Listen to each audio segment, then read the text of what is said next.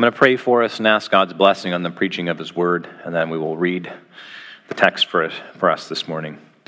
Let's pray. Our Father in heaven, we do ask now that you would speak to us through the preaching of your word. Lord, how beautiful are the feet of those who bring good news. And Lord, would you bring good news this morning to us who need to live daily by Jesus Christ through our faith in him?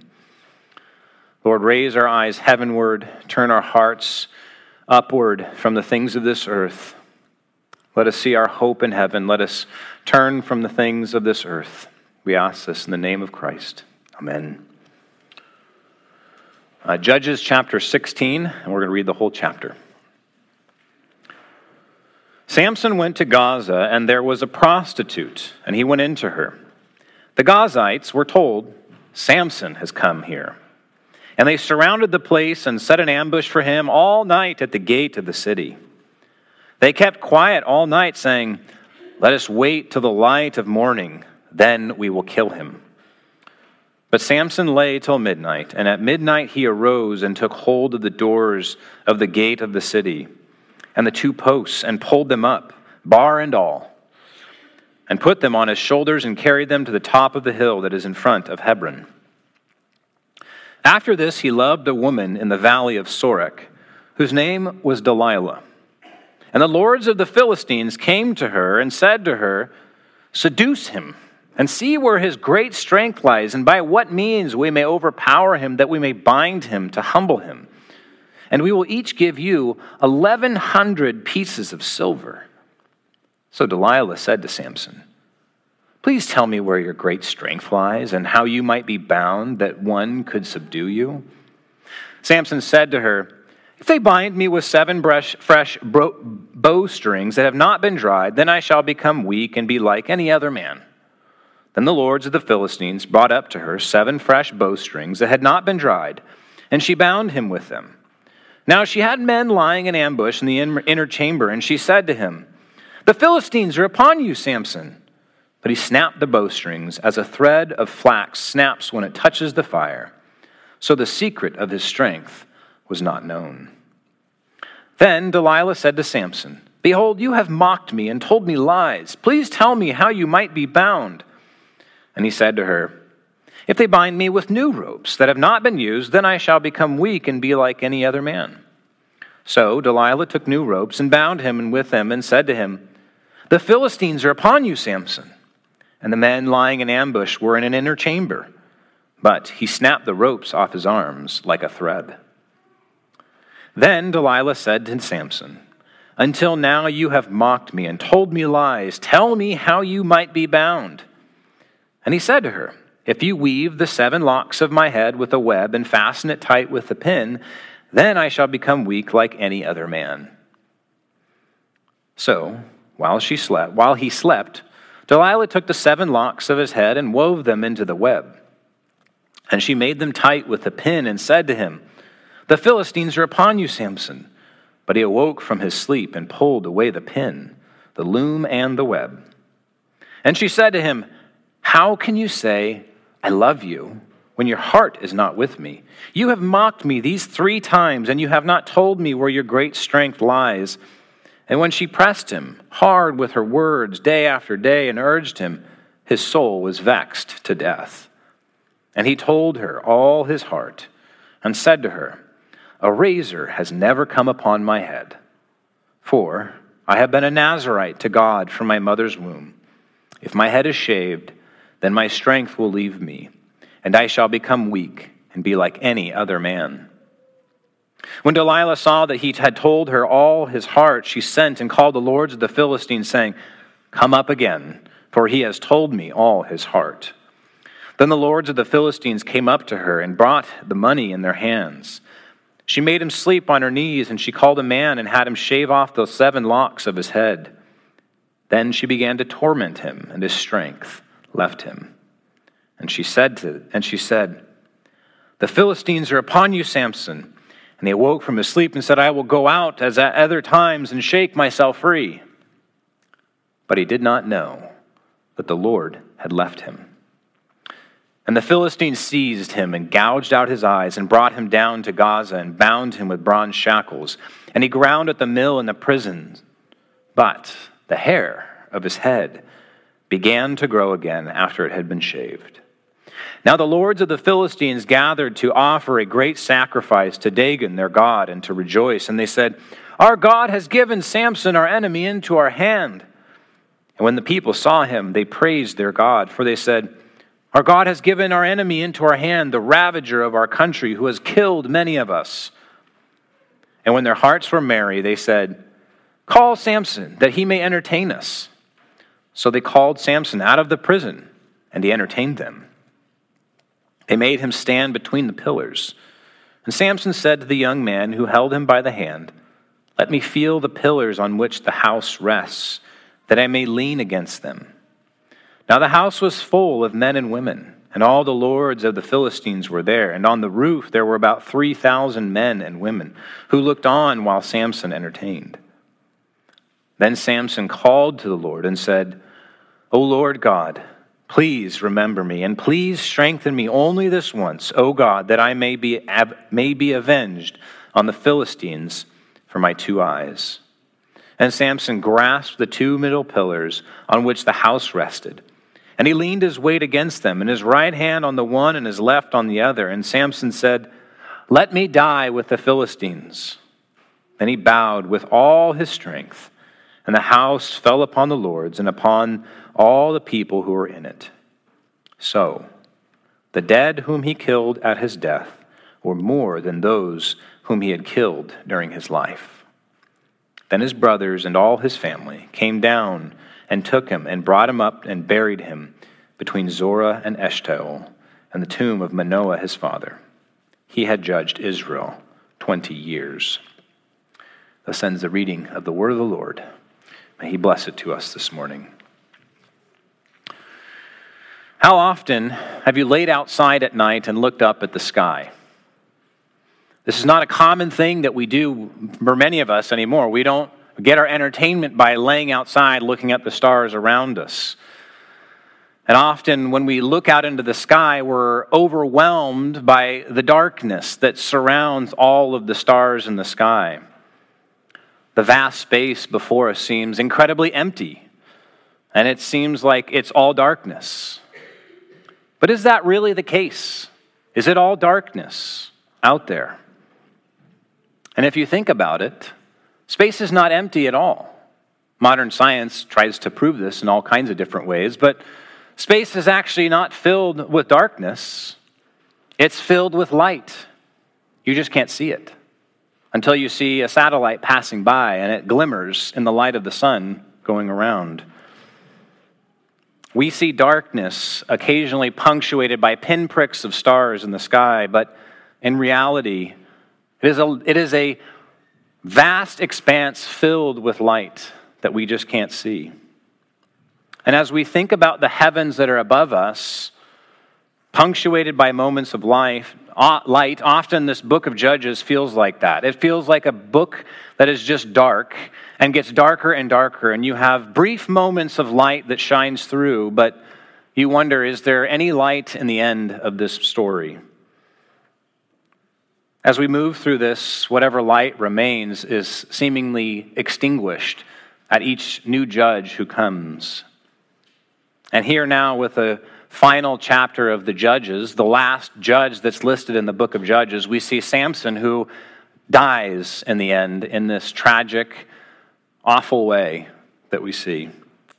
Is there any light here? Or is it just simply all darkness? Now, I'd like us to look at this passage and see what is the light here? Is there light to be seen? And it begins this way Samson went to Gaza, and there he saw a prostitute, and he went into her. Each major scene in the story of Samson begins with him visiting a woman of the Philistines, the enemies of the people of Israel. First, it was this woman who he saw her and desired her and made her his, his wife. But she exposed his plot, and Samson left her, and her father gave her away, and we saw the tragic results that happened from that. And now here he is pursuing a prostitute in Gaza, some 30 or 40 miles from where Samson lived. And here he is, he enters into this Gazan town, this place where he has already made himself a stench to the Philistine people. And we think to ourselves, what is this man doing? Why is he going back again to these people whom he has made so angry time and time again? How foolish is this man? While he self confidently enters into this town, carouses with this prostitute, and then has no concern what's going to happen. It's this constant refrain that we see in the life of Samson him going and doing whatever he pleases, and then when the Philistines are upset with him, he just does whatever he wants. No thought of what results from his actions. Now we see that they result in all kinds of things where he will embarrass the Philistines, and it's a form of God's judgment on them. But we see what Samson's doing here, showing his foolishness and recklessness.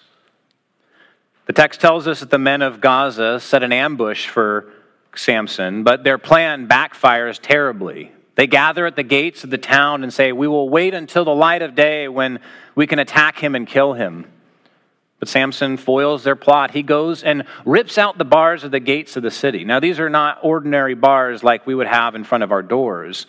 These are tens of feet high, 20, 30, 40 feet high, and they're bolted into the ground. And he rips this out, and it is a moment of embarrassment to these men of this city of Gaza, showing, You can't stop me. And then Samson, showing his strength, takes this off to Hebron, which is 40 miles away, a giant gate weighing hundreds of pounds, and then plants it in the land of his brother, his kindred in Judah, as a sign to say, Look what I've done. It's an embarrassing scenario for the Philistines. So it's no wonder they want even more to kill this man. But Samson can't get enough. As if his first wife, this prostitute, couldn't satisfy his lustful desires for pleasure. He's a man who shows disdain for the Philistine men, but also has a penchant for Philistine women. Every single woman that he pursues is from the land of the Philistines. And our scene changes here a bit with the introduction of the first named woman in the story of Samson, the only named woman in the story of Samson, Delilah. Now, as you, if you were here a few weeks ago when we heard the birth narrative of Samson, we heard about his name, that it comes from the Hebrew word shemesh, which is the Hebrew word for sun. Now, the beginning of chapter 16, verses 1 through 3, we hear this scene of nighttime, that everything is happening at night. And the first character that we encounter is Delilah, which comes from the Hebrew, Hebrew word that you all know, Lila, which means night. And it's this contrast that has been building of day and night, of the sun and darkness, light and darkness. And we see that Samson is fulfilling before we even heard these words of 2 Corinthians 16. Do not be unequally yoked with unbelievers, for what partnership has righteousness with lawlessness, or what fellowship has light with darkness? I think the Apostle Paul was probably had Samson in the back of his mind when he's penning those words. But Samson shows himself as one who can't get enough. He loves this woman. The text tells us he loves her. He evidently tells her when she re- rebukes Samson and says, Why do you say to me, You love me? Why does he love this woman? Or see the true nature of Samson's heart. He loves the wrong thing. He's controlled by his own passions and desires. There's nothing above him that dictates what he ought to love and through which he decides which is what's right. The things of this world, beauty, attractiveness, chemistry. Those are the only thing that Samson uses to base his choices upon. Whatever feels good to him, he's going to do it. It's just a playing out of what we saw in chapter 14. This woman was right in his eyes, and he's going to go get it. Our eyes and our hearts act just like Samson, do they not? We see what we want and we rationalize. We find ways to obtain those things. And it doesn't happen just in relationships, it happens in all kinds of ways in our lives. Samson is a picture of all of us, given over to our desires, doing as we please, doing what is right in our own eyes. But he's also a picture, the author of Judges is trying to paint for us, a picture of Israel themselves, pictured in one single man rejecting their Nazarite status, rejecting their status as set apart to the Lord God, to obey his commandments, to not intermarry with the people around them, mixing with their gods and their evil ways.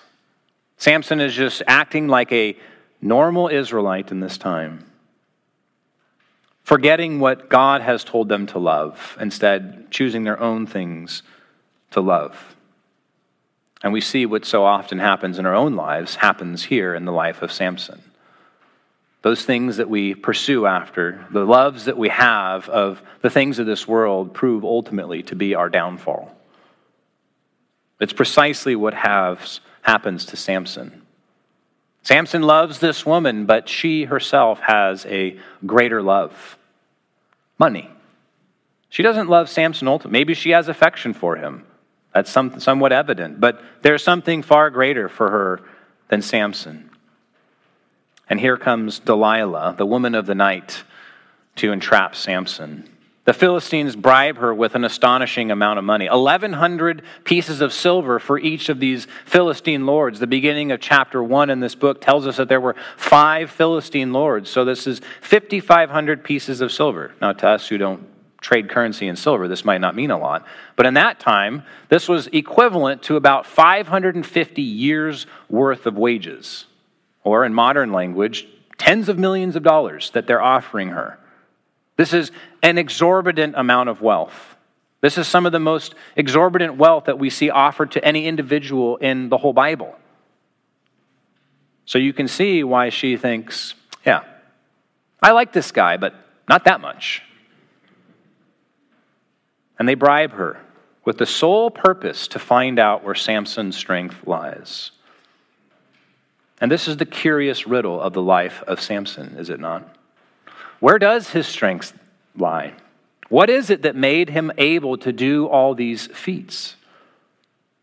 And that is the very question that the Israelites are meant to ask. What is it that made them able to conquer those around them? And it's a question that we have to ask ourselves. What is the source of our strength in life?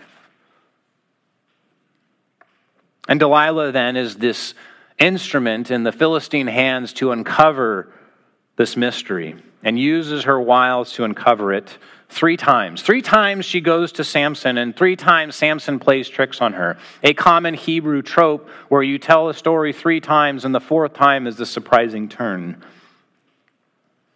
And the third time, he comes awfully close. He even says it has to do with my hair. You have to tie it up. He doesn't quite reveal the secret, but it's like she's getting closer and closer and closer, and Samson's heart is unveiling more and more and more.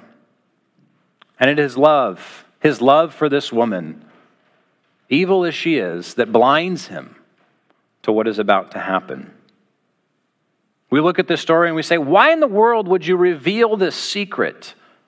after she has asked three different times and told you this and carried out the thing you told her would reveal your secret.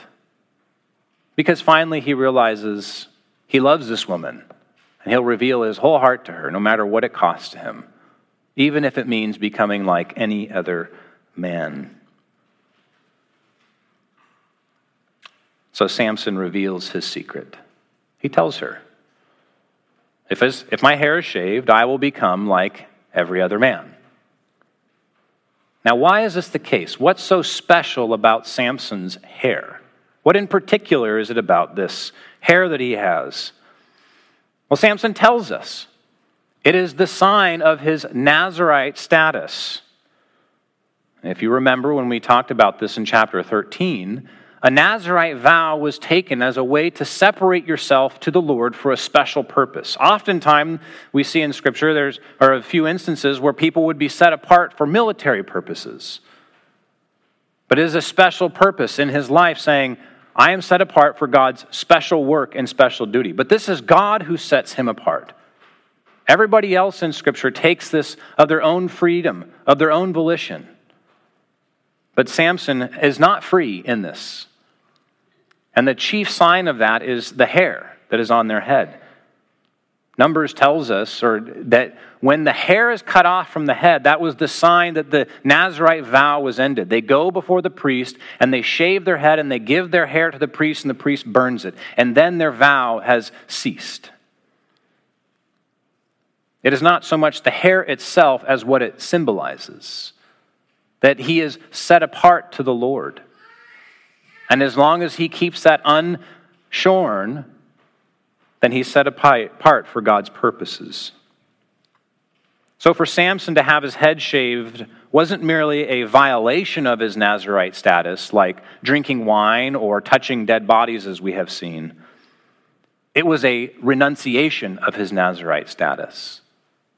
By revealing this secret to this woman, he is ultimately saying, I don't care anymore about my secret status before the Lord.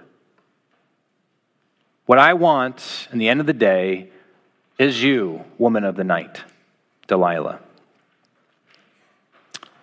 And what does Delilah do the moment she finds out this secret? She calls the men. And what happens to Samson? His strength goes away. The text tells us the Lord left him. He did not know that the Lord had left him. And Samson didn't know this. He didn't reckon with what was going to happen to him and the foolishness of his choice. And then we see the darkness settle upon Samson. The Philistine lords come in, bind him up, and put out his eyes. The man who sees whatever he wants and takes it, is now blinded. A complete reversal of the life of Samson. The strongest man is now bound, and Delilah, the woman of the night, has brought darkness completely upon Samson. And the text moves on for us in verse 23. All these lords gather now to celebrate the fact that this mighty warrior who has slain thousands of them has been captured They've overpowered him, and they attribute this to their god Dagon, who is likely the grain god. An irony that's happening in chapter 14, where Samson, remember, he lights off, lights on fire all the grain of the Philistines. Now they think our, our god Dagon has given us this victory. But there's one little note in here in verse 22 that says, His hair begins to grow back. It's a story to us that God is not done with Samson. He's not done with him yet. Now the Philistines bring Samson before them and they try to make sport of him. They, try, they want him to entertain him. But Samson is never done mocking the Philistines. Our translations don't pick this up, and there's reasons. Sometimes we're a little shy about how frank the Hebrew text is. The word that they use for entertain is different from the word that Samson does for entertain. It's likely lewd acts that Samson is doing here. He is trying to shame those who are shaming him. Samson is not a model person. Oftentimes we look at Scripture and we look at Samson as this strong man who works on the Lord's behalf. And here, the Hebrews mince no words to show this is not somebody we ought to emulate in many ways. So he embarrasses them back for his embarrassment before them. He is a man who is never to be bested, always seeking revenge. But then, in a seemingly hopeless moment, Samson realizes his estate. There's nothing he can do here, he's powerless. And something new happens in the life of Samson. There's two times that Samson prays. Once in chapter 15, when he asks the Lord to give him life. I'm dying of thirst. Give me water that I may live but he has a new prayer. And this new prayer is that he acknowledges where his true source of strength comes from. It's not ultimately his Nazarite vow, it is the God who sets him apart and gives him the strength. Listen to what he says O Lord God, please remember me and please strengthen me only this once. O God, that I may be avenged on the Philistines for my two eyes. We wonder how the New Testament can look at this guy as a man of faith, one that we ought to look to. It's here. Despite his brokenness, despite his sinfulness, he knows where his true source of strength comes from, and it's not himself. He asks the Lord for strength, and in one final push against the pillars, Samson brings down the whole house of Dagon, this Philistine god, and thousands of them with him in the middle of it all, killing all of them and himself in the process. What are we to make of this? What do we make of this story today? Well, in the story of Judges, there is one constant theme that is running through each of these judges. No matter how bad the Israelites get, and no matter how bad and evil the judges themselves, the rulers in Israel, get, God is still faithful to bring deliverance to his people. God, despite the growing and overwhelming darkness that is filling his people and the land around them, is overcoming the darkness. There is light beginning to shine.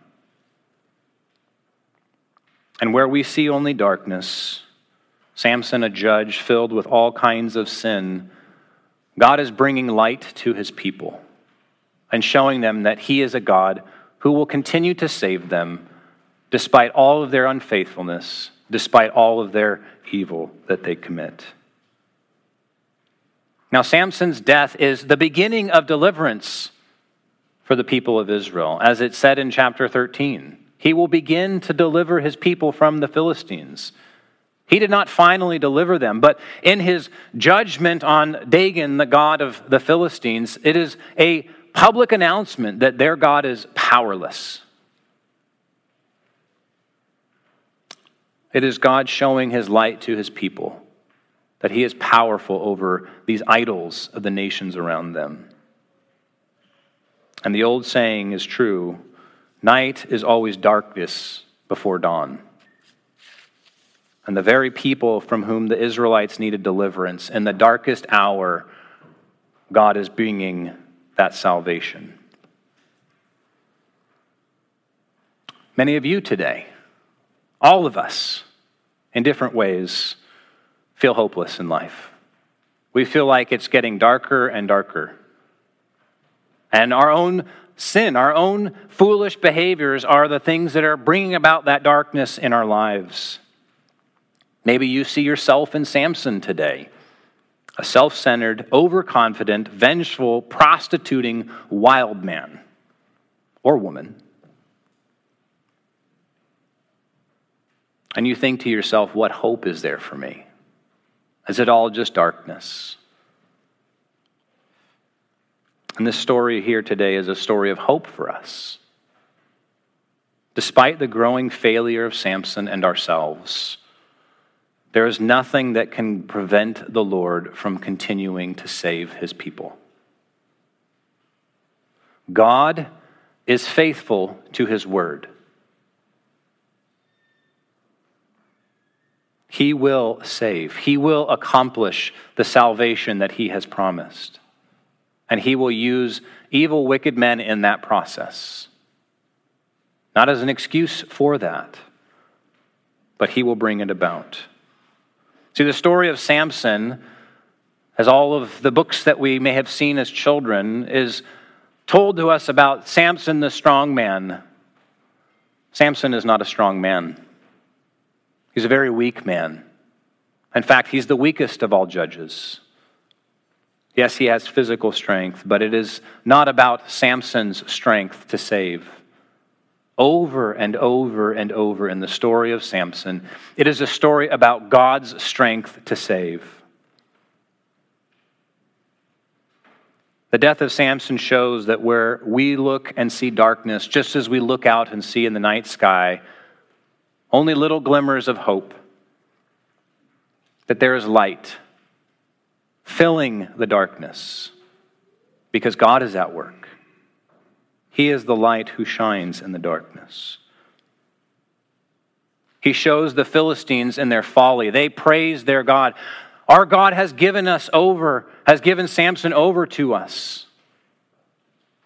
They had no idea that God was giving over Samson to them to bring their own judgment. It's the folly of sin. There is no God, Dagon. There are no real idols. There is nothing that has power in this world unless God has given it to it. There is only one Lord of heaven and earth. And he is the one who delivered Samson. And he is the one who brings about the judgment. Because Samson is the one judge who echoes our Savior most clearly. And it's opposite, but in very much like Christ. Unlike Samson, who was filled with sin, see, Jesus Christ was perfect, perfectly sinless. And like Samson, Jesus took the judgment of his enemies upon himself. But, unlike Samson, Jesus didn't die with his enemies, Jesus died for his enemies. That's the great light that you and I have. It's the peace that we have. That we are the enemies of God who deserve to die in our idolatrous temples. But the great love of God that He has poured out on us in Jesus Christ is that Christ didn't merely die with us, but He died for us who are His enemies. And that, that is the strength for our lives. That was the strength that Samson had forgotten, that he was set apart to the God who is his Savior. And when he forgot that, when he gave up on it, when he forsook it, it only brought ruin and destruction into his life. Samson had to learn that he truly has no power. Samson was like every other man. He wasn't a bodybuilder. The moment the Lord leaves him, he is like every other man. He had to learn to acknowledge, like you and I need to acknowledge, that we have no strength. We have no power unless the Lord is the one who gives it to us. Our strength is not in ourselves. We have no power to save ourselves. We have no power even to bring about vengeance. We might try, our strength is in God alone, who through Jesus Christ saves wicked people like us, just like he saves Samson, a man of faith, listed in Hebrews chapter 11, who witnessed God's salvation and is now testifying to us through Scripture of a God who saves wicked people just like himself. That's the good news for you today. It's the hope and the strength of your life. So rest in it and take hope. That God is the God of light who overcomes the darkness and shines in the darkness, even when that's all we see. So turn to the Lord today and rest in Him. Let's pray.